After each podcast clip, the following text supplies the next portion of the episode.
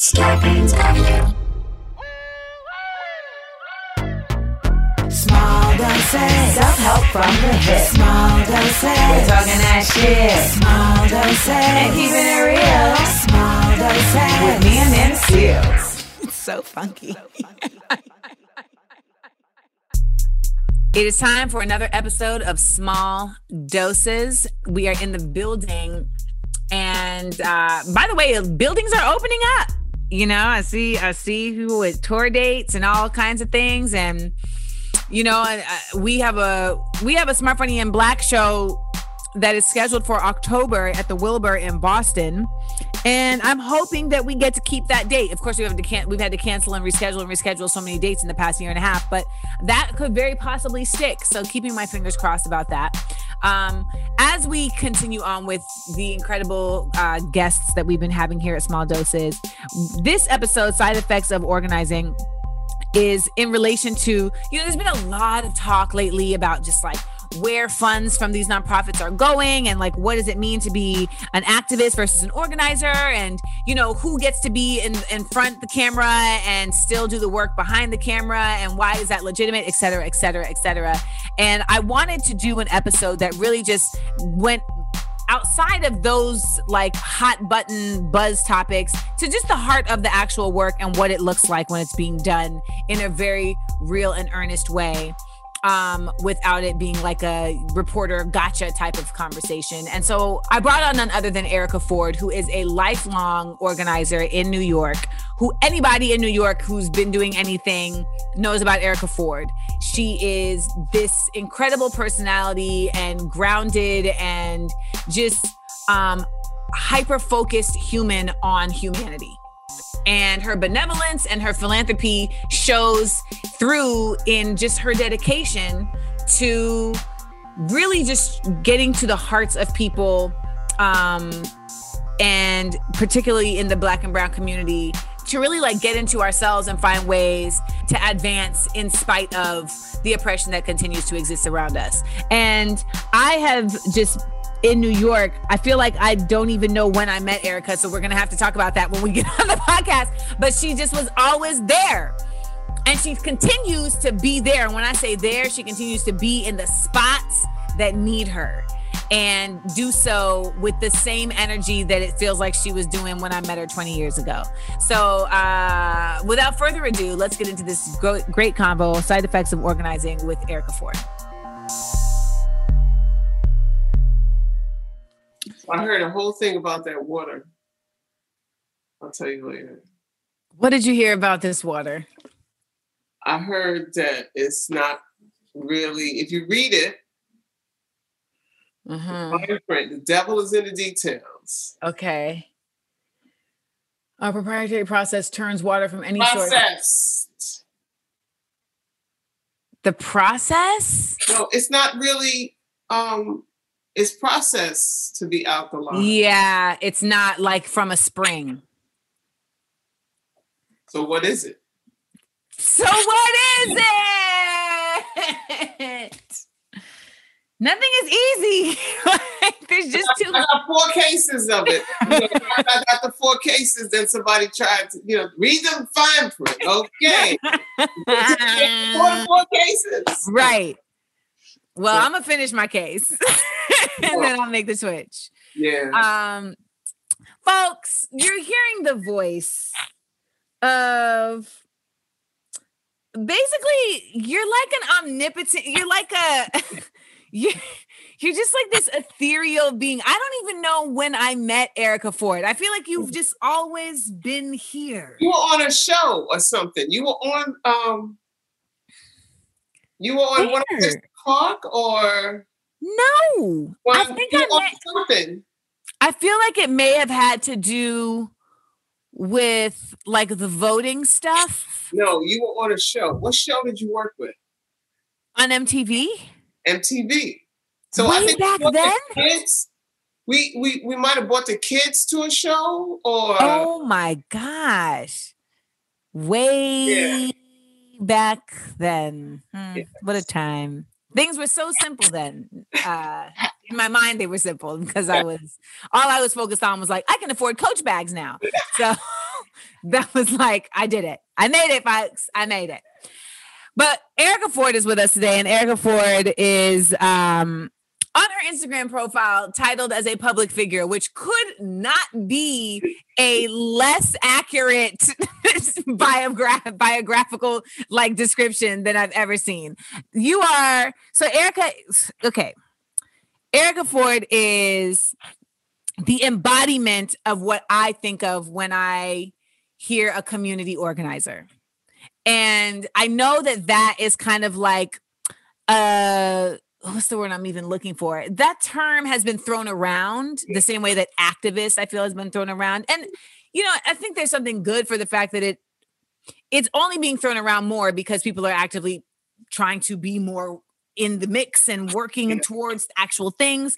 But ultimately, it's like, what is the actual work being done? How is it being implemented? You know, we're seeing a lot of stuff going on right now with people asking about like Black Lives Matter and Tamika and, you know, uh, who, where's the money from these organizations coming from? Where is it going, et cetera, et cetera. I don't know if anyone's ever challenged you to that because I don't know how they would, because I feel like the work you do is so blatantly apparent um, that you know i think that level of transparency is what i think is missing in in terms of particularly like black lives matter. But i would love to spend today's episode just talking about you know the organization. Oh i feel like you've had more than one. And the reason why i mean like you don't just get a day proclaimed by the mayor for just like, you know, putting up a black square on a Tuesday on Instagram. so if you could just first just tell us, Erica, like where are you from and how did this work find its way to you or you to this work? So I am I was born in California and I was raised in New York City, fully raised in New York City um, this work came to me through I attended my friend's mother was Viola Plummer, and Viola Plummer is like our modern day Harriet Tubman. And I was we were on our way to a party, and I saw a flyer on her wall, and I was like, "Oh, I want to go!" You know, just something to do. Yeah. But then we hung out all night, so I didn't want to wake up and go. But they forced me to go. I actually um, wanted to go take the police test and become a crooked cop, but then I realized that probably wouldn't work. Um, and I went to the rally and I got woke. Now it's called woke, right? Right. Well, what originally made you want to be a cop, or why did you think that was the original like plan for you? Because I'm from Jamaica, Queens, and everybody, you know, a lot of the people were drug dealers, and I thought that I could find out when the police raid was coming, and I could let them know, and you know, you know I could just like, you know, be like, I can do my part, you know, yeah. you could be the spook by the door and let them know, like, yo, I'm for the people, I'm for the people. I was like 19, I ain't know no better. You know? so, so I luckily did not chose that career. but um attending the rally though I saw that there was something else to the world, you know, besides driving up and down, tending to parties and chasing drug dealers. And then as as What is it about drug dealers that we were actually chasing? Money. Money. Yeah. I feel like it's swag. yeah, but the, the money is what brought the swag, right? I used to right. love the idea of I could drive to the avenue, get out my car, go in the store, buy a whole outfit, put it on. like, you had dumb idea. It was dumb. And this is and this is the night, like this is like late 80s night, like this is like right. paid in full era, right? definitely paid in full. This was 87. It was 1987. When Okay, so this is like Dapper Dan. Yes. Okay. Yes. Mr. Lee's on in Queens, New York, VIMs. You Ooh. know, I graduated from high school in 83, right? And so, okay. um, oh, I graduated, I don't know when I graduated.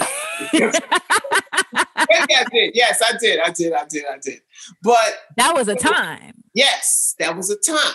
That was a time. That's when, you know, and Grant's so, tomb. Like these are all things that I only heard about because I was, you know, I am a hip hop enthusiast.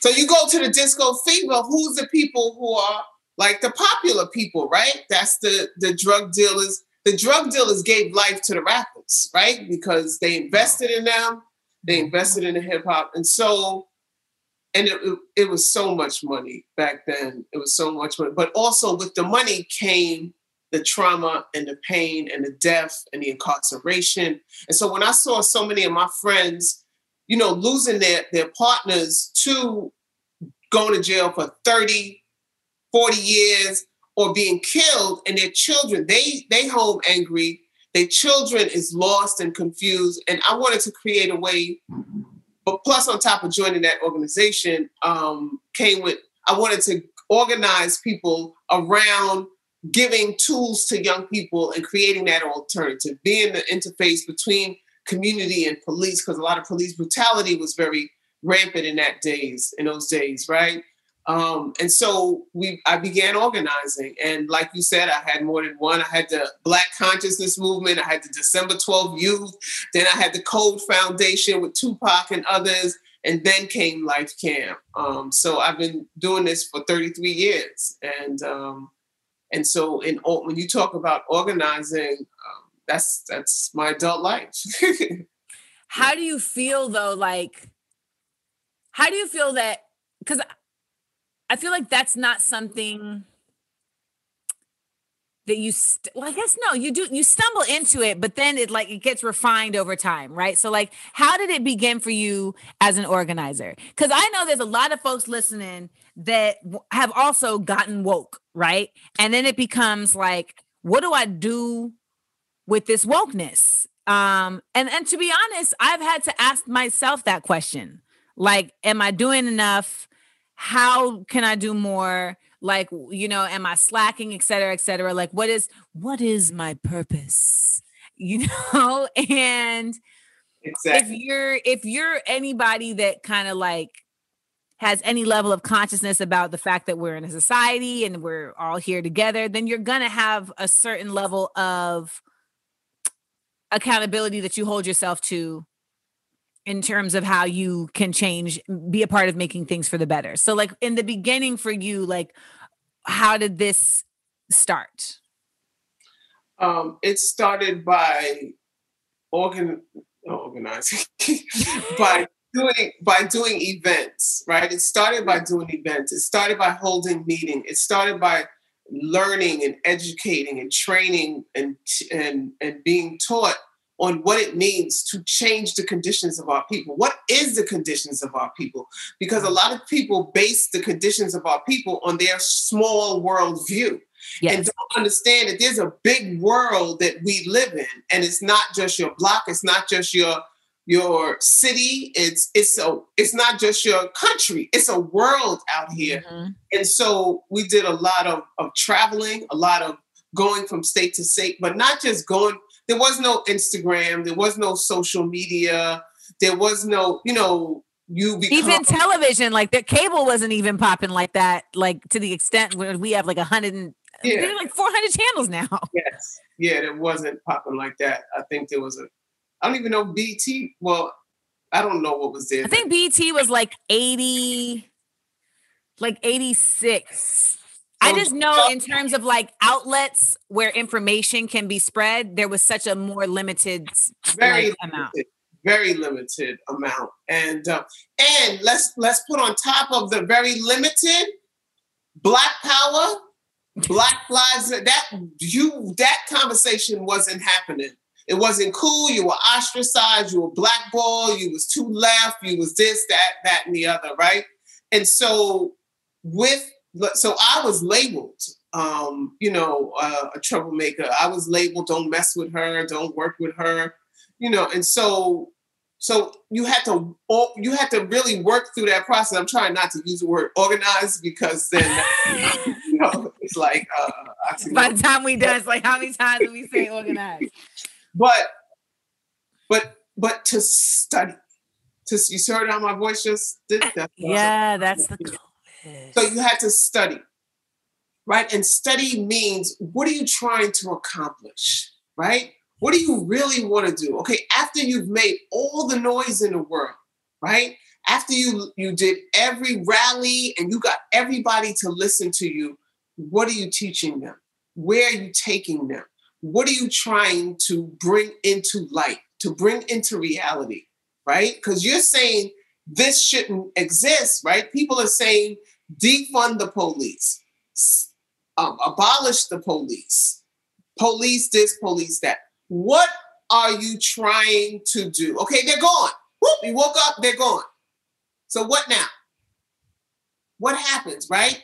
And so we, I look at myself as a system builder, right?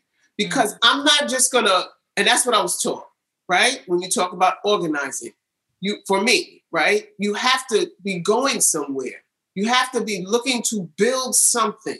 You're teaching people something to go where, right? And so if if we're saying that this shouldn't exist, and I'm going to organize on what should exist and teach you how to build this, right? And you start someplace. You don't get to a full police force, right? In, in day one, right? Nothing happens day one, but you begin a process, right? And so in 1987, we began a process. In 2007, I'm going to say, I might be wrong, but in New York, we were able to give life to a system that had people who were violence interrupters and outreach workers and health workers and you know confronting and identifying high risk individuals and working and changing the conditions in the community you know as a as a system in new york city mayor's office right mm-hmm. and and prior to that it was the ground working the ground swelling the building of those people who can fill that in and also you know um, do the work to change people's mindset that it need to happen. So then those elected officials that were in office at that time were the people who were on the ground who you were identifying, changing their mindset so that they could go in and vote yes or vote this or vote that, right? Right. So, so there's a full process to, and that's just a piece. Of, well, yeah, because you're starting at the root.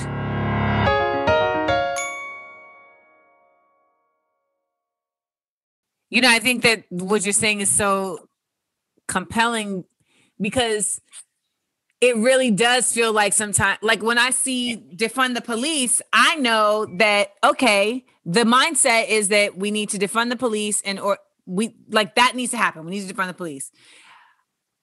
And the idea is that those funds will then be rerouted into resources to make our communities stronger so that our communities one don't need to be, be policed in the same way and also so that we as a community are stronger in our ability to police ourselves right and to police each other. Right. and but even with that who is there? Who is there? Who is then what community to give those funds to? Exactly what is, what is their infrastructure yeah. to get those funds? Exactly. Who's there right? You can't just go screaming something without the ability to make it happen. Because what you do is you create something worse.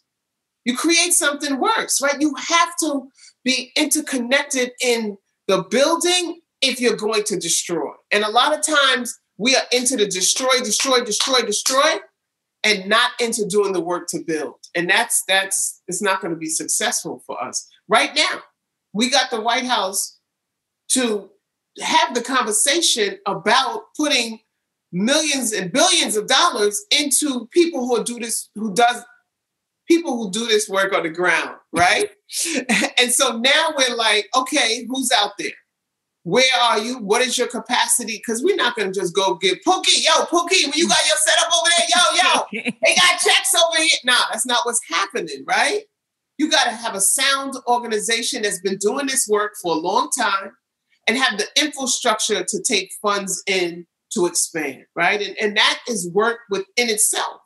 Because, you know, the, the nature of our oppression puts us in a space where we're not building these institutions in our community. You know, and and that is what we need to do. We need to own buildings, we need to own businesses, we need to be building and and and and I, I was trying not to say organizing, but you know, and so and and and so when you look at this, somebody called me an activist the other day, and and I can't. I don't like the word anymore. Yeah, I know because it's just It's kind of just become like people who talk really well about the problem. and they're needed. They're they're needed. Right. Cause like I know like the I contradiction, the contradiction is that, and and I'm gonna put it to like, okay, if it's basketball, right, and I talk very well about basketball, you're not gonna hire me or give me the money to play on the basketball team, or to put the basketball team together, or to coach the basketball team. I'm gonna be the announcer.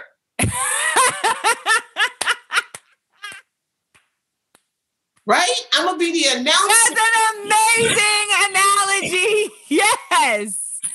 I'm gonna be the announcer. the, the person who has got the mic and is making the noise and and and you know they're getting the checks to build the infrastructure and that's not happening And see, that's like that's why I've had to like distance myself from that title. Because I'm like, because I had people telling me, like, you need to help Biden's camp. And I'm like, no, I don't. you know do I haven't done the work that is going to give them the information that they need. There are people who have actually committed right to getting this data, who have been on the ground and can tell you explicitly this is where this funding needs to be put because I have done these studies and because I have talked to these people. I was like, and all I am is somebody who's able to, I hope, inspire folks to either support those folks or become those folks. right The announcer. you also you also give us a break when we're at 900 right because then we can turn you on Yeah, and I can be can like, all right, guys, let's sing. You know, like I can do a multitude of things that can give you guys a break. Let's do the electric slide before I let go.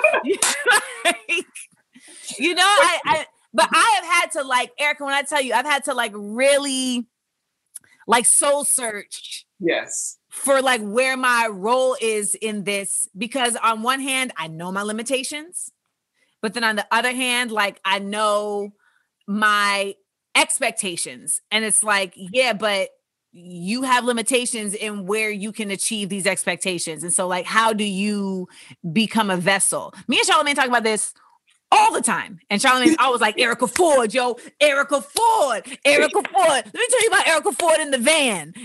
And so we're gonna talk about the van. um, but I think that's so dope what you just said. And I think it's really important for those people who do consider themselves activists who are getting those checks to to to have the self-awareness to say, nah, but I can point you at these people. Right right. You know and and I and and be able to really like identify that. I mean i try to i really have been wanting to just get people more aware of just different organizations because i feel like we have a very like you know this this this america is a popularity contest for everything. So it's like the aclu yes. Black lives matter and, and that's it. Like and and like the american red cross. Otherwise people are like i just don't know where else to put my money. NAACP, don't forget them. naacp And- uh, track. but there's so many organizations that are on the ground that are local. Yeah, and i think when we talk about remember like with the voting i think a lot of people for particularly in this election got to be more maybe it's just me but i just feel like they were more aware than ever about like the importance of local elections and how it's not a top down it's a down Yeah. top it's a bottom up situation yeah, and so I think it's the same with organizing. Right? Like, yeah, you're giving to the ACLU, but you got organizations in your hood, like Yeah. in your actual neighborhood. And what the ACL? So, so I'm gonna give another. No. So one of the things when in the organizing, right? I never look at doing something by myself, right? No one man, no one woman, no one organization can do anything, right? Because our people are complex. And so even when I was in high school and in college, right, I would bring all the clubs together Hmm. right? I brought all the clubs together because I know the basketball, the jocks, they got all the numbers, right? Yep. And so they would bring that the the, the talent show. They could the dancers they could put on the show. The political people they can do the rally and the the, the cook the the baking club they could cook the food. I, I literally brought all the groups together, and so the same thing in building the, the, the New York City crisis management system. It's 26 sites and over 60 organizations that work together. So if there's an organization like BLM or NAACP or the New York Urban League, stop sucking the oxygen, right? Don't suck up all the oxygen in the room. Bring other people in the room mm-hmm. to get the oxygen. And this is what I mean. If you have a site in Mississippi, I'm just using that as an example. Who are the other groups in Mississippi and what do they do? What can you invest in from the BLM perspective to support mm. The mission and vision in this city? Right? Because what else is it about? Because when you, everybody's, I can't breathe, right? We still can't breathe. We still can't breathe. So, how do you get oxygen to the people? Right? When you talk about last night, somebody got shot, right? So, then therefore, you got to work with the victim the perpetrator, the people who were impacted by that trauma, the situation that gave rise to the situation, what is happening with the victim? Right. Is there a funeral needed? Like there's a lot of different things that have to happen around either preventing the system or its response, recovery, mitigation, intervention. Like there's buckets that we can all fit from our lane. Yeah. There's buckets. And so when you look at us, we use Tamika as a voice. Yeah. Right? Tamika was a voice to go out there, raise the thing, and and and get people to invest. We had a brother AT who worked with the, an AU. He worked with people in the streets. AU is our chief of streets. So he works with the police. When there's an incident, he goes, he deals like I've seen him literally stop a police from taking out their taser gun could have mm-hmm. took out the mm-hmm. wrong one based on the other lady, right? Right. But and and tasing someone. I've seen him remove a whole precinct from a situation from negotiation, wow. right? And so that's a level of respect and, and training and discipline that you have to have. You can't just say F the police. You have to be trained with the discipline to stand in community and protect community or direct community to one diffuse the events that bring them into our community or stop them from responding to an event and have the trust that you are going to deal with the situation. Because many of times they've called us and said, y'all deal with it. Right? But isn't it also fuck the police? A lot of people say fuck the police, right? Ice Cube said it. Right? No, but um, all young people, all all young people say fuck the police, right? Is it is it more accurately fuck policing? So listen, the police system exists right now. Yes. They're not going anywhere. They exist, right? And so in order, DMX's thing, let's use DMX's so they, oh, right. they wanted to do a motorcade and I saw, and so listen, I saw on your Instagram, you were like, thank you to this police officer, thank you to this precinct. And I was like, I gotta ask Erica about that because you thanked them. Uh, we gotta use two. We gotta use two examples, right? In order, so they called Erica. Yo, you think you could hook us up with da da da so we can do da da da da? So if I don't have a relationship, I can't bring anyone to the table, right? right. And so we were able to work with them historic. I've never seen it before. A why do you think why do you think that they were so compliant? Years of work and respect. And then they they also are DMX fans. You know what I'm saying? right. So, but but we will I, like we have a level of respect. We have a level of respect. And so even like we when you talk about like the, the Breonna Taylor situation where they raided that house, we have stood in front of doors and stopped them from barricading and knocking down the door and negotiated. Let her open her door. What are you looking for? Go in. The three of you look at. Don't tear her house up because you know how they tear houses up. Yeah. Right. And so these type, and that's just that's But a- how in the situation of you all being able to prevent the police raiding somewhere, like what is the order of events that even allows you all to get there in time to prevent that? Oh, that's a good question. Oh, the person.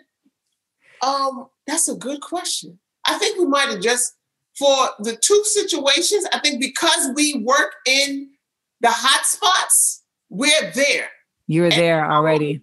Mhm. right? And so when they come, we're there because you work in the areas that have the highest potential for these type of situations. And so I think we were there. I think um another one, you know, the person on the inside of the house might have called, or the police. I know there was one for an emotionally disturbed person, the police called, right? And and we were able to talk the person out of the house without, you know, situation. And it was an elderly person who I think just didn't take their medication and, Uh, you know, needed some assistance. They was Yeah. tripping. there's, there's different there's several different type of situations. But see, to that point, that's why when I say fuck the police, what I mean is the What I police. Is what I mean is they are not. They are overused. yes, and they agree. I mean, I just, I just feel like part of the defunding the police, in my, and this is of course non-expert opinion, is I don't think we need as many motherfucking police. Like, oh, th- there's just so many police that are employed, and they don't, and so thus they have to be deployed, and for reasons that are simply just beyond their scope of ability of tr- beyond their training, beyond their capability. And that's why you have people, in my opinion, coming at situations with force simply because they don't even know any other conceptual way or they haven't or eh, and if they did learn it it's not repeated learning right because like Right. I mean, my mother was a nurse forever. She always had to do CEUs, like continuing education credits. Police don't got to do continuing ation- education credits. You know, their training is their training and they keep it moving. And I mean, they have to like go back and shoot, but they don't have to go back and like re up on. They're not held accountable like they should be in re upping on the training that allows them to deal with humans. Right. Like And they just re- they just deal with guns. Uh, I don't I don't know if they just deal with guns, but they they don't deal from a place of compassion.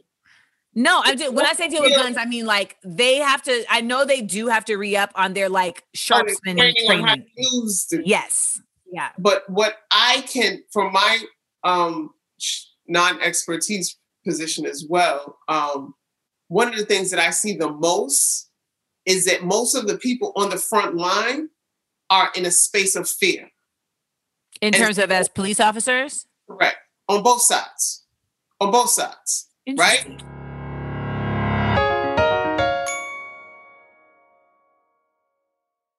Now, this is going to be the, the springboard of conversations. Oh, this is going to be it, right? So Okay. when you look at a police officer coming to a scene, it's a young, white, black, Spanish, blue, green, right? Person who only interest is to go home safe. Has no idea really how to deal with a person. That, that guy that came to that situation with that young girl with the knife, his Okay. immediate reaction was to grab a gun. Right? From, but like he got out of the car with his hand on his pistol. And in the, in the body cam footage, he was like on the way there and he kept trying to like sip from an empty Gatorade bottle. And that already let me know he was off. like there's nothing in the bottle. Like, Yo, I, That's- I, I had a we had a situation. The girl had a knife in one hand and a bottle of bleach in the other hand, and and she's got 25 girls behind her in a straight up brawl, right? And and we broke the situation up, right? No gun, no weapon, no bulletproof vests, no, you know, because we went in with, With- love and Yeah. compassion for these young people right. there's been many situations where we go in, and I'm not ad- advising anyone to do this. Some of the times I think we're nuts, right? Where people had guns drawn, right? And and you know, you talk them down, right? The objective is to talk people down off the ledge. And you can't talk someone down off the ledge if you are not connected to that person, right? Or if you don't have the compassion to really want to save their life. And I Well, if think you're not grounded, you know, like because like you said, like that fear prevents you from being grounded. No, let's go back to this job definition, right? Right? Because this person went in a play as a kid, he wanted to be the police officer. They played cops and robbers. He Mhm. wanted to be the police officer. He went to go get a job, right? His job now is codependent on caring for someone who he really has no idea about or cares about. How do you care about somebody you don't care about? Mm. right? And so they're getting all of these resources and all of these funds and so on and so forth, but it's built around armyism, right? Not compassionism, right? Because if you're going into, because what are you doing? What are you there for? Protect property, right? Mo- Ultimately, yes. I mean, even the even even policing as an onset in terms of returning slaves to massa, slaves were property. so that's what it was. And so the whole when you talk about redoing a system now in in New York State, they've asked the officers and sheriffs and so on to reimagine policing and submit and but if we're going to reimagine policing then you really got to reimagine the interrelationship on protecting people Yes. and care and, and creating safety. And what does safety look? So that's why when you look at the alternative in people investing in I can't breathe or killings or force use of force and so on and so forth, you can't necessarily just go throw money at an organization or a person that has the biggest microphone, right? You have to look at changing the dynamic of how we exist in our community, Yes. right? And so that's restructuring around economic development, around poverty, around food Education. disparities, around education, but it's building a system of structure that we all can do it together. Because when we have organizations that are competing against each other for dollars or ego or cameras or this or that, then we don't really work together to change the fundamental problems in our community. We work to get what you think they got that you're supposed to have. And you can't work from that perspective, which is the perspective that most people work from. Because it wouldn't be no problem. See, when I say I have a problem with what where some of the money goes, it is because there's something that I see needs to be built and I'm working to build it and I wish that we could get more resources. Right. And you're like, I know y'all got it. And you're sitting on it versus I want to pay myself. I mean, I don't even want to get into that conversation because it could spring a lot of um springboards. I mean, I think there's a, I think there's this is my thing about about because that. the police in, in in if you look at New York City, right? Mhm. Police budget is I think six billion dollars. It's in bananas. Our budget is forty-three million dollars. It's twenty-six sites across the city, and like I said, over sixty organizations that work together. And and so we work anytime people come, like the shooting that happened yesterday, it's way out of our target area. But because we are who we are, we're still dealing with that shooting, right? Because we don't want to see retaliation and, and so on and so forth from Right. these different incidents because these are children's lives, right? And if we know, and so that's why in our area, when this summer gun violence was at a record high, in our area, most of those holidays, we didn't have any shootings, you know, um, at all, because we worked with the police, with the shooters, with the sets, with the crews, Mhm. with the street interventions, with the peacekeepers, with every single entity. And like, yo, we gonna have a safe weekend right. on Fourth of July, Memorial, Labor Day. We gonna do this. So what you need? Okay, you need money for Pookie. You got to take Pookie out out of the state for this weekend. Then you take. Here you go. You take Pookie out. Don't bring Pookie back until you know because Wow. you gotta create alternative ways in which you can resolve your situation. And there's no one size fit all. There's no one size fit all. You know, you got to be creative, and the resources are needed to do that. The therapeutic services and wellness, when you get to the Peace Mobile, we drove the Peace Mobile around the entire weekend. The So tell us about the Peace Mobile because Charlemagne always tells me about the Peace Mobile, and you know I have yet to experience like the the greatness of it in person. So take us take us there. So when you when you enter the Peace Mobile, it is the um first of all, this is the Peace Mobile. Okay. Peace is a lifestyle. Yes. And right the now peace sign emoji. This is dope. the rims is done. So the rims are over. The rims are it says peace is a lifestyle on there too. It's a 35 foot recreational vehicle.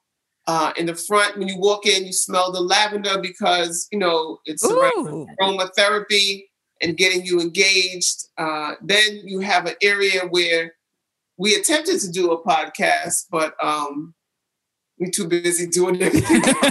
right, right, right. um, but we have a kitchen. We call it Kepper's Kitchen because you know Kepper brings that whole wellness and therapeutic services to Life Camp, and it teaches you how to eat more uh, alkaline than acidic because we know what you put in your body is helps control what you put out your body, whether it's your behavioral norms or you know your behavioral norms, and Right. um, then you go into an area. We have like a living room area with um, a fireplace that has like light therapy. And don't let me bore you because I can't store you. I want to restore you. I'm um, yawning because See, I had a shoot for Insecure. Where my call time was Uh-oh. 7:30 p.m. and I didn't get on set until 3:45 a.m. I'm about to set. So you gonna tell us? But anyway, let's go back to the piece. I would love to tell you how it ends. I don't know. They ain't wrote the damn episode yet. Nobody knows how it ends. We're like any day now. We'd love to know. I mean, But- I told Issa if she doesn't end up with Lawrence, this this has all been a waste of time. Um, but and but I digress. So you're in the Peace In Mobile, the piece mode, Serenity now. Serenity, the lavender, the alkaline acidic kitchen, Kepper's kitchen. We have a seating area with uh comes out. We have families who lost their loved one. We do healing circles on the Peace Mobile. Oh wow! Um, we do one-on-one therapy in our midsection. We use it as a multi-purpose type of room with the computers for you know computers. We got the virtual reality glasses and the video games, Xbox Five, and all of that for the kids. And then we got a punching bag. So if you need to just get it out instead of going to shoot somebody or fight, just get it out. Just get it out. Punch the punching bag. Then we have a full studio, full recording studio, paint on beats. You can just, you know, get it out that way, you know, take it off the dome Mhm. and and spit it into or you just want to go in the booth and scream, you know, whatever it works. We got speakers on the top so we can have block parties or, you know, all of those Or be a part of the Indian Day Parade, whatever. Hey, don't stop it, all I want it. so just so how does one access the Peace Mobile? Like is it just kind of like they happen upon it or do people like set appointments? Like how does that work? So, so it comes to neighborhoods, and when it comes to neighborhoods, then you can get on it. Um, we have events. We have it. All people can come to Life Camp, and yeah, they want to bring the Peace Mobile to their neighborhood. Like we took it to Baltimore after the killing of um, Dante Barksdale, the young, the family from The Wire. Mhm. the children got killed recently. And so, um, you know, we do take it places based on uh, people calling and asking for it, but on a whole, where it's hot is where it goes um, to help provide people with the therapeutic services and wellness and do events like we had it at the DMX event to work with crowd control. We take it to funerals to, you know, support families in their time of grief and just give them a space where they could go. We go to the hospital when shootings happen to, you know, because with COVID, people can't go inside Yes. of the hospital. And so, So instead of standing outside, you could sit in there, get a tea, or, you know, we have therapists, social workers, credible clinicians. They can do one on ones with different individuals. So there's a variety of different ways in which the Peace Mobile Yeah. can service the community.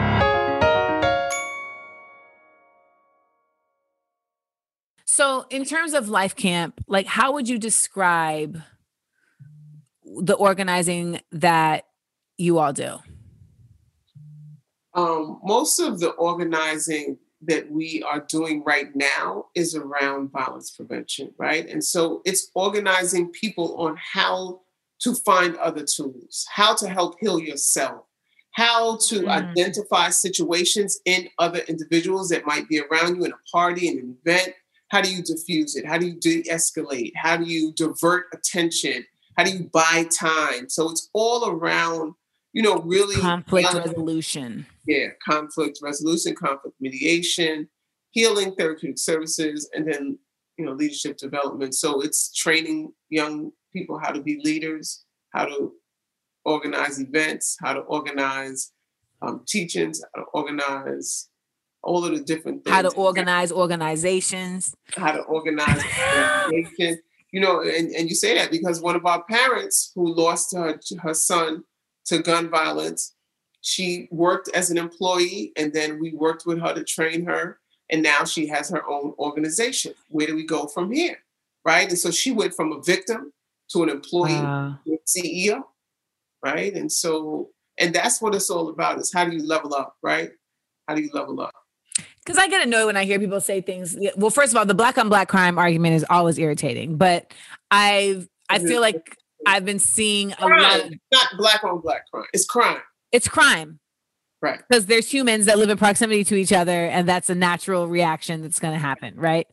Um, but when I hear people particularly speak to it in juxtaposition to y'all only care about cops, but black no one's saying anything about black people killing each other, and I'm just like, there are organizations that are completely and wholly dedicated to the holistic changing of our community's thinking around violence and the understanding that a lot of the ways that we are treating each other has been inherited from the oppressor. Correct, correct. And the reason why we do a lot of the things is because of the oppression, is because of the lack of resources for quality food, health care, um, living in conditions that uh, stimulate consistent trauma to individuals and, and so on and so forth. And so, you know, we try to change the generational trauma to generational wealth, you know, and build that among people. So, Mm. we have young people investing in stocks. We have them in saving their money in in banks and learning how to open up bank accounts. We have them building their own businesses, being entrepreneurs, investing in their businesses, teaching them how to, you know, do the paperwork, how to get investors, how to raise money, you know, and so all of those things. So we can build young entrepreneurs. And now with the legalization of marijuana, you know, there's a whole uh, whole other space and time to excel in. because they were excelling in it, and then you call it a crime and you incarcerated them. You brought trauma and and into their family and into their life by uh, putting them in jail, taking them away from their family, having the family have to go back and forth, put that financial strain on the family, and then ten years later, oh yeah, okay, no, actually forget about it. Well, that's why I feel like when people talk about like what is criminal, I'm just like there's two types of crimes. You know, there's there's crimes of humanity and then there's crimes of society. And society creates what is a crime. You know, like why is it a crime worthy of, you know, I don't know, a ticket in to not have your blinker on when you change lanes in one state, but then in another state, it isn't a crime. And so, like, is this person a criminal only in Texas, but not in California? It like death, you know, murder, abduction, assault, like these are things that are crimes of humanity. But like prohibition was a whole thing. and now everyone's talking about wine. like, and so here I feel like we are witnessing that with marijuana. By the time that I leave this earth, if I'm here for another 30 years, I'm going to see we I mean shit, I live in California. Weed out here is like wine. I know. I mean, I, I by where I live, Erica, when I tell you within the last 3 years there is the same amount of weed spots as there are dog groomers. Yeah, so that's a big thing. like, and I live in LA, so you know the Yes. dog grooming is. yes, I know. I'm talking every. If I think about it, every if I go down a mile on the main road by where I live, there has got to be at least five weed spots, and I don't even smoke, and I know that. exactly, exactly. So it's just, I, and I remember going to a organization meeting for uh, Brother Sister Sol when I was in New York, because they were up in Harlem by where I used to live in Harlem, Yeah, yeah, good brother. and they had a they had like a community meeting about uh, marijuana laws, and this young woman had come to basically just talk to whoever showed up about like the truth about marijuana laws because that was at the time when it was like New York makes marijuana legal. Like that was the headline. And she was like that is not true. And I need you to know that because that's going to cause a lot of problems for our people. And I was just like I mean, I, I I was just beyond. It was just beyond me to find out how misled we all were in terms of the ways in which you know this information gets dispelled. And so, in the work that you're doing, how much of that is also around like knowing your rights and education about that? Yes, and I'm gonna show you, um, for example, how that's important, right? The young a young kid thinks that it's legal, right? Because they said it's whatever. They get a ticket. They don't pay that ticket. They get pulled over because that law in New York says you can't flicker. You're supposed to flicker, Mhm. right? And so they get pulled over. It's just a little stop, right? Right. They run his name. He got a warrant. Why does he have a warrant? Because he got a ticket for smoking a joint in the park, right? And so this little ticket now turns into because that young man, Dante, right? They pulled him over and they said he had a warrant, right? And then it was for some garbage. But this is how this stuff happens in our community, you know? And so definitely we do we have lawyers forget about legal rights we have we do legal rights and we have lawyers so when a lot of times when you get arrested we're going to send a lawyer to invoke your rights so that you don't say something so that you can get a just process right? Because a lot of times they get these young people in the precinct and then they start talking to them. Young person is scared they start saying anything. They indict themselves their grandmama their sister and ain't nobody nothing right? And so we we put a lawyer on immediately, and so that is where some of all that lawyer money that's going to the NAACP legal, bring them lawyers down here and let's provide them on a consistent basis, 24 hours in these hoods for these young people, right? That's when you're talking about leveling the playing field of just information because they need it. These kids don't like they. It's just a different level of where we are because of the oppression that we live under, right? They not getting educated in these schools. And then they smoking so much marijuana that and then they on the pills and the marijuana, right? Drug addiction is a big thing. And drug addiction comes from the trauma. Because what are you smoking? Like, it's not just recreational, Mm. right? It's something that's hurting inside of you that you don't know how to deal with. And so the way in which you deal with it is you go smoke And you just high all the time. all the goddamn time. I mean, I had a homeboy who, if he was out and felt himself coming down, he would go home. Right.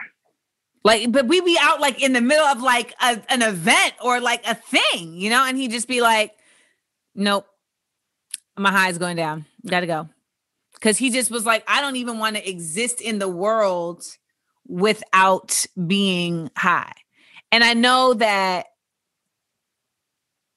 I know that our communities, our communities are just we're dealing with, like you said, we're just dealing with things that others are not in in such a less than tangible way. Like I think some people think, you know, specifically just on the surface, but when you're talking about like emotional trauma, and I love hearing you talk about the fact that you guys are really organizing around teaching like these ways in which we have to think differently, not just get money differently, you know, and not just police differently. It's like, no, you actually have to move differently as a human. I mean, like when I created Smart Funny in Black, it was literally because I felt like as a community, there just seemed to be, I just started to notice that there's like way more people than I ever thought who didn't consider there to be an actual Black culture.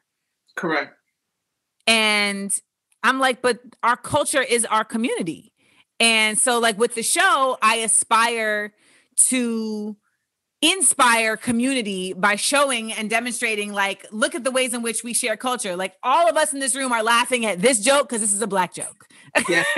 like this is a black joke like the people who are here that are not black don't get this because it's not a part of their shared culture and it's fine for them to experience it but like you're of it and that means something and that's something that we have to protect and i'm i'm trying to so encourage asked- folks go ahead you asked the question about DMX, right? I said, why would they do that? Like, why why did the police do that, right? Mhm. And so one of the things is they know DMX is a is is a rider. He's a rider, and so people are going to ride, They're right? going to ride And so, how do we? And, and so, I just had a situation with them where a, a young rider got killed in my community, Oh. and the police came, and I'm telling them, I'm like, you got, he's a rider, So, bikers are going to come out. They approach the situation from not understanding our culture, right? Mm. And so when people die in our community for some reason, everybody goes to that place and they drink because they want to hide and, and pour their pains away, right? They don't want to deal with the loss of that individual. They want to, you know, they drink. And so they're drunk, they're in pain, they're traumatized, they're hurt, and then here comes the police, right? And so you have this on this, and it's not going to work, right? And so what we say to them is that you have to use us, right? Allow us to deal with our community. yeah What they did is they came and they snatched the individual off the bike because he was doing a donut, which is what we do. yes You're a rider, you you getting a donut. You getting a donut in your name. That's what they do.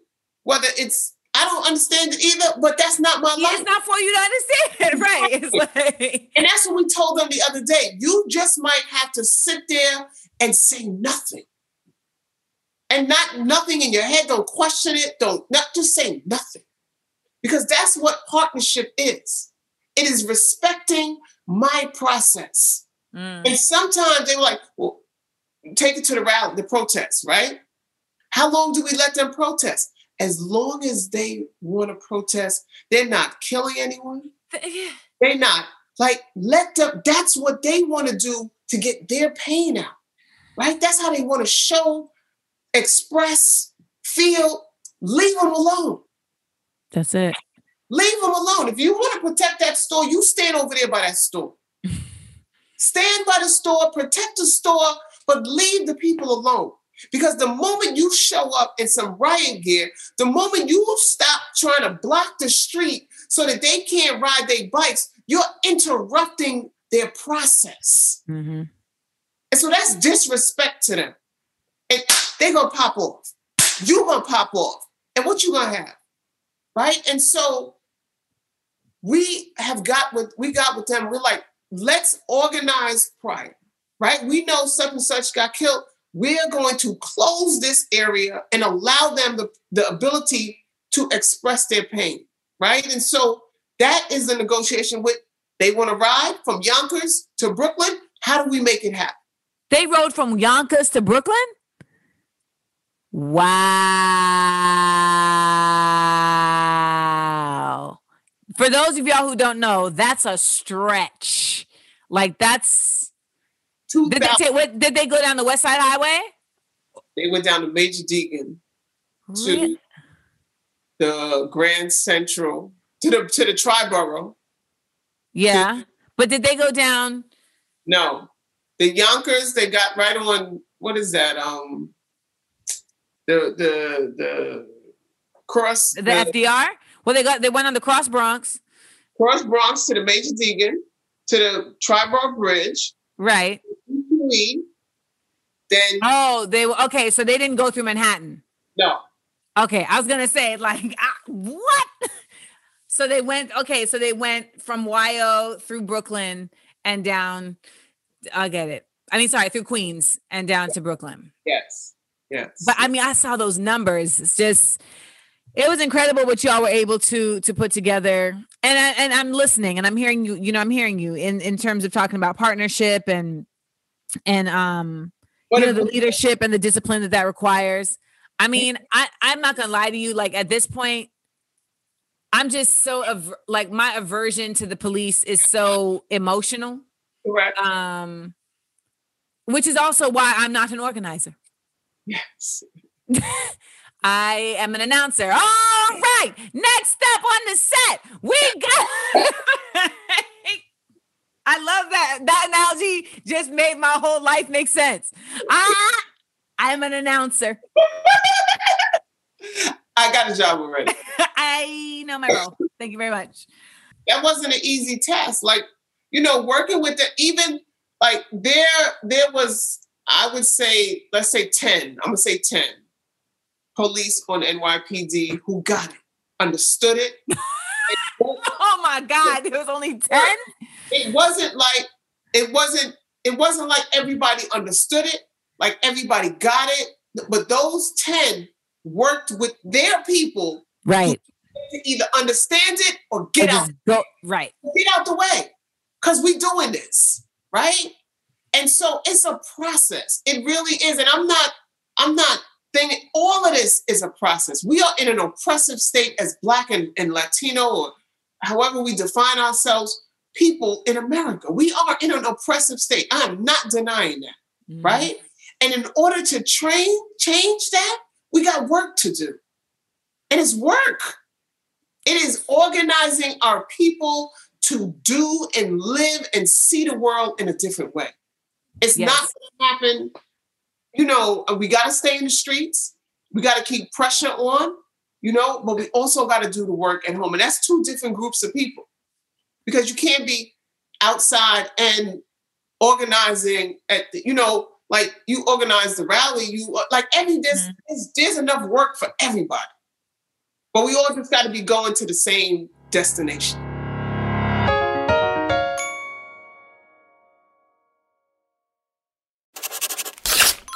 The script.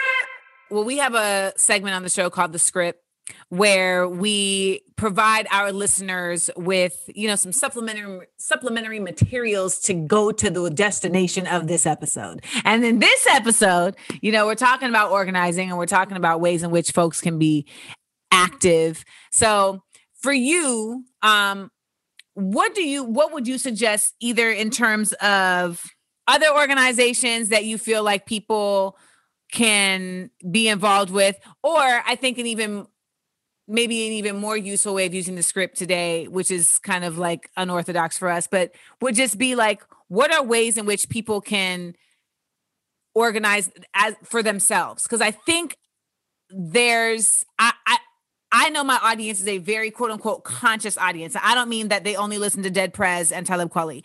I mean that they're they're I don't even like the term woke. They are just aware. You know, they're aware of what is out here and that they're a part of it, whether they like it or not. So how can they and and I and they're also aware, and I say this all the time, like you just said, there's jobs for everybody. Like there's a multi-pronged approach. Not everybody is an announcer, not everybody is the shooter, not everybody is, you know, Credible, even? And verbal, so, right? Like some people just can't talk to people. They should have never put me as greeter at the gap. I don't want to talk to people like that.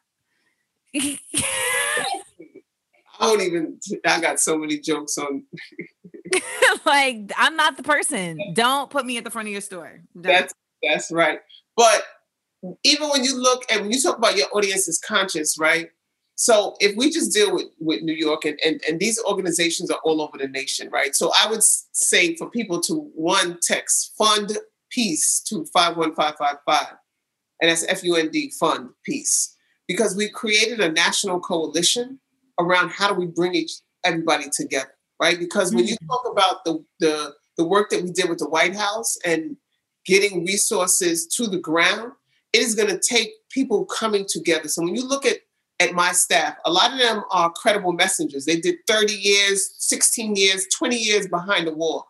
And so they can connect with that shooter and get them to stop and put that gun down and think different like we can't. Wait, does behind the wall mean in prison? Yes, behind the wall. Okay. And so, but the person from your audience, right, Mhm. being conscious, they can come and do workshops with those brothers and sisters Right. and help raise their consciousness more so that they can understand the bigger picture of, of black folks in America, right? So at that same time, they are they can elevate their own life because no, they don't need to stay at that one job forever, right? But in order to elevate, you need consciousness, and we all can't do everything. You can't build institutions and systems and teach people on the ground at the same time. And so, um, let's work together. Find groups in your neighborhood, in your community, in your city, in your state, and let's build coalition. And let's find, and then there's some people on your thing that might be good at building coalitions, right? There's people good at raising money. There's people good, like we talked about when the beginning of things. There's people good at throwing the party because you can't just work, work, work, work, work, and not release and have fun and and and and build that camaraderie with folks as well. And so everybody can come together in, in each city, in each state, and work towards that collective goal and, and, and around changing mindset, changing the conditions in which we live in as a people, elevating our wealth gap or deleting the wealth gap, and um, helping people heal from the trauma, not only violence, but oppression in America.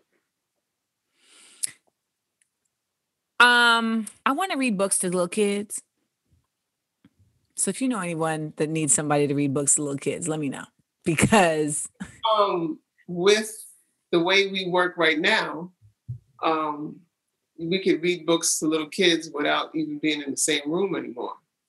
listen, I did it for a class and I was like, as an announcer, this is my jam. Like this is I get to perform while I'm reading the books, the kids.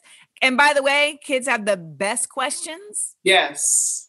because they don't have you know they're not dealing with self-doubt and stuff in the same way so they're just asking you real straight up like so do you like fish or dolphins or both and you're like well um i am a fan of both but i will say i prefer dolphins why like Why? you know Everything what wild. is your favorite color? Uh, pink. And then someone raises, well, my favorite color is orange. And I'm going to tell you why. My favorite color is orange because my mom, and they give a full explanation. And then someone else raised their hand and was like, I don't have a favorite color because I don't like limitations.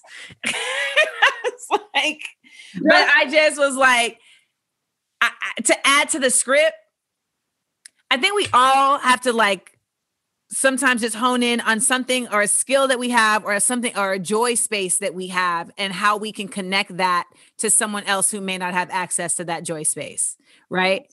So like for me i love performing.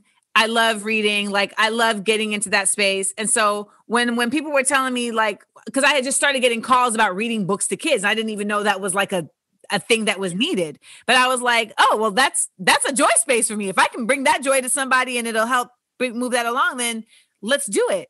And i think we forget sometimes in our own bubbles you know that like not everybody has access to like these things that we i'm not even going to say we take it for granted. I just think that we just don't realize that like that's something that somebody else may want and may not have access to. No, that's a fact. And even in reading the books to the young people, you, not you in a particular, but the teacher in that room, the people in that room, can begin to identify what the skill sets for those young people are, right?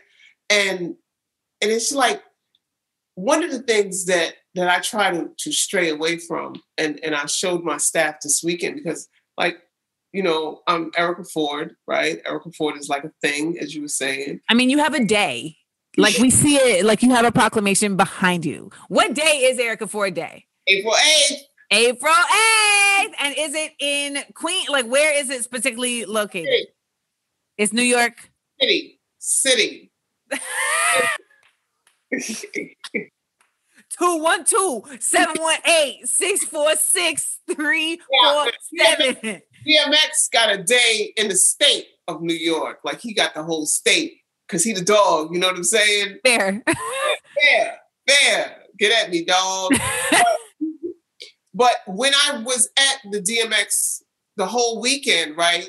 And my staff was with me, I said, one thing that you notice is that no job was too small for me. I would run. If the garbage was in the way, pick up the garbage. If people need to be I've witnessed this of you. Yes. I move the people in. People, chairs need to, whatever was needed. I didn't wait for somebody to give me the job assignment. I Mhm. saw a void and I went and filled it, right? And Mhm. so, and that's a skill set. I'm not going to put that on somebody else. That's a skill set that I have.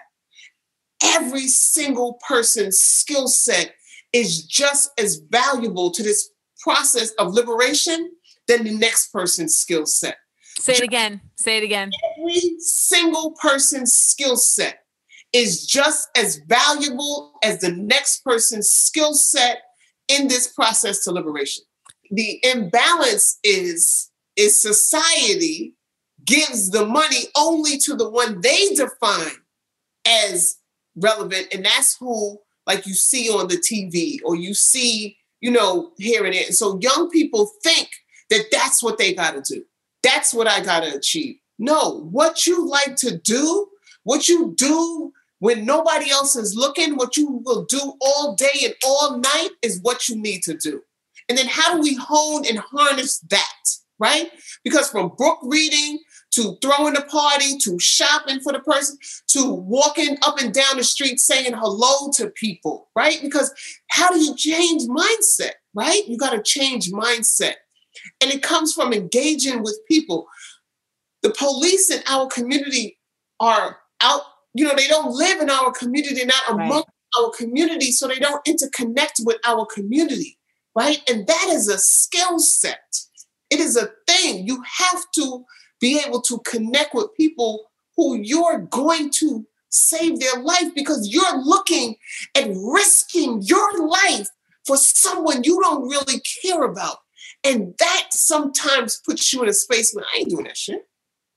I ain't doing that shit. Fuck that shit. You know, and so you you have to, you know, these the, police in New York City's the, the suicide rate has increased, right?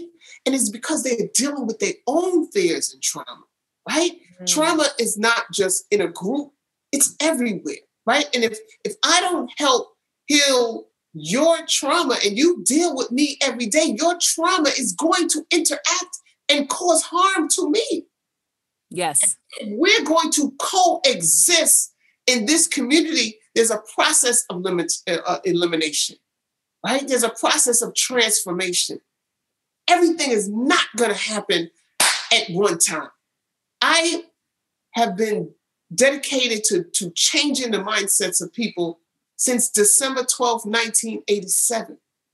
Right? That's longer than some of these young, most of these young people who are leading this stuff now have been alive, right? And so I hear a lot of them say, like, we leading, we gonna do this, and you can't. I had that arrogance and ignorance when I first started to. And that's all it is, is arrogance and ignorance. I cannot step into a new space and think that I am the it for it all, and nothing happened before me. Mhm. Because it is history that defines our future steps.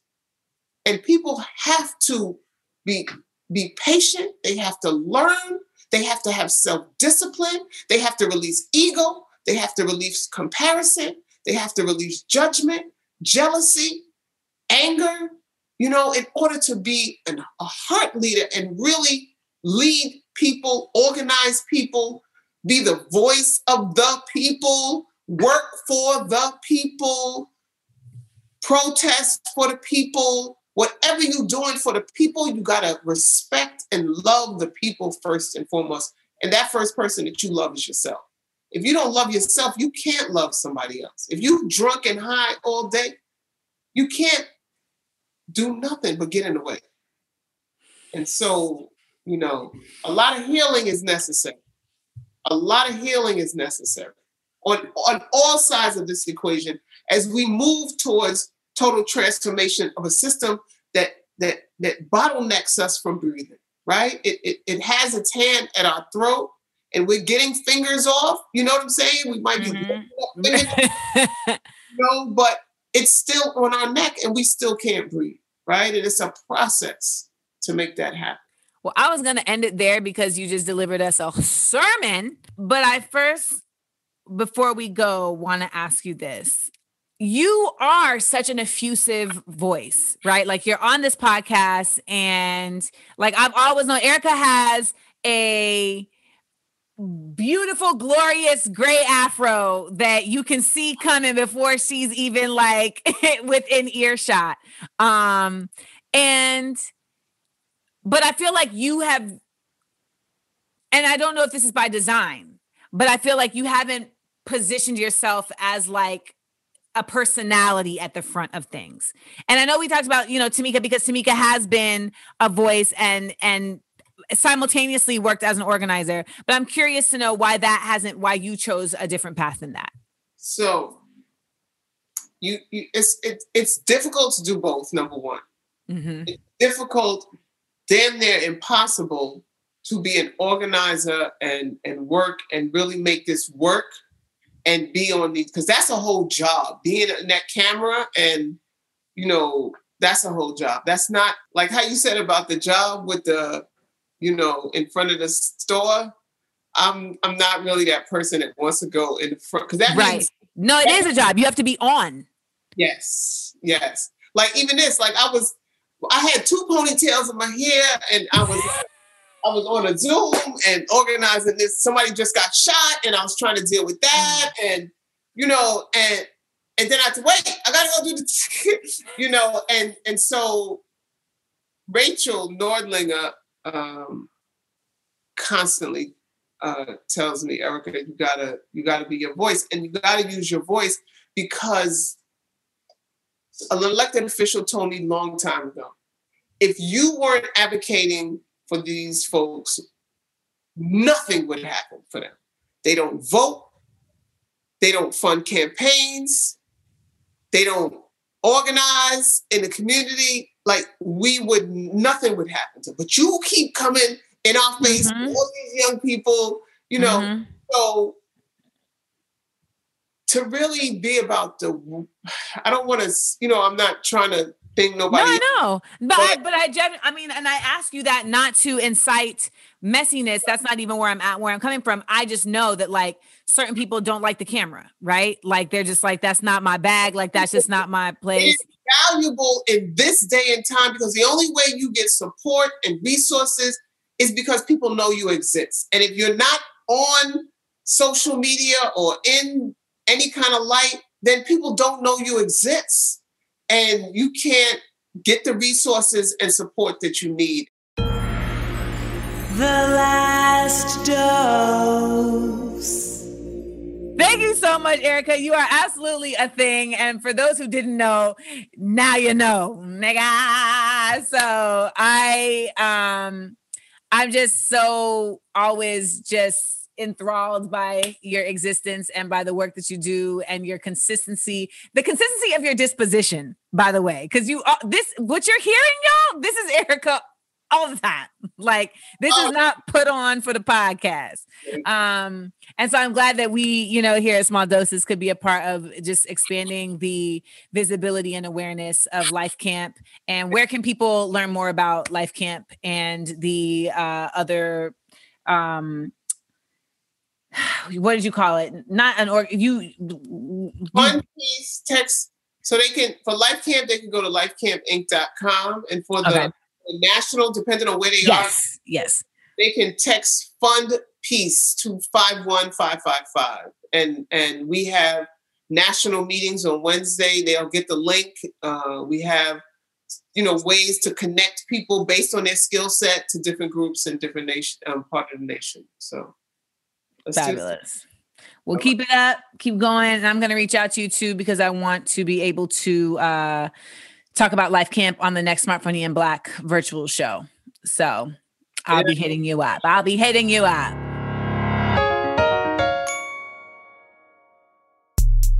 I told y'all. I told y'all. I told y'all. I told y'all. How I, you know it's good when like you want to end it and then it's like, wait, but there's more to discuss. Like there's more gems. I told you, just a bastion of like information, of jokes, of love, just like all the things, all the things. Shout out to Erica for joining us. You know, she used the term uh, in the show where she said, you know, people have to be heart tellers. And I think we talk about a lot about truth tellers, but when she said heart teller, that was like a different thing that I just feel like I need to sit with because it's like someone who's speaking from their heart. That's the way I interpreted it. And that and someone who's also like speaking to other people's hearts. And I know that in my own transition, uh, my growth and my process, you talked a lot about process. I know in my process as a person, I've I've really been working harder to be more of a heart teller in my truth telling. And it's not always easy because it does require a certain level of vulnerability and a certain level of extra effort to just even be conscious of other people's hearts in ways that they're not of their own. Um, but nonetheless, it ends up being valuable for the just basic reason of it's it feels good on top of that, there's also value added to the fact that you know that you are putting your best foot forward for your community and you know that you're existing in a space that is a high vibration, which ultimately will attract other high vibration folks and energies. And that always is good for your community because you're attracting high vibrations to your community. So thank you to Erica Ford for joining us. Remember, you can um, text fund peace that's f-u-n-d as in dog peace p-e-a-c-e to 515 i believe that's the number. And you also can check out lifecampinc.org to learn more about her organization. And again like she said in the script you don't have to look to you know who's in the highest positions of visibility in terms of organizations to know who can be the most helpful. Sometimes it's the ones who are right within earshot of where you are right now that are going to be the most effective ways for you to be effective in change.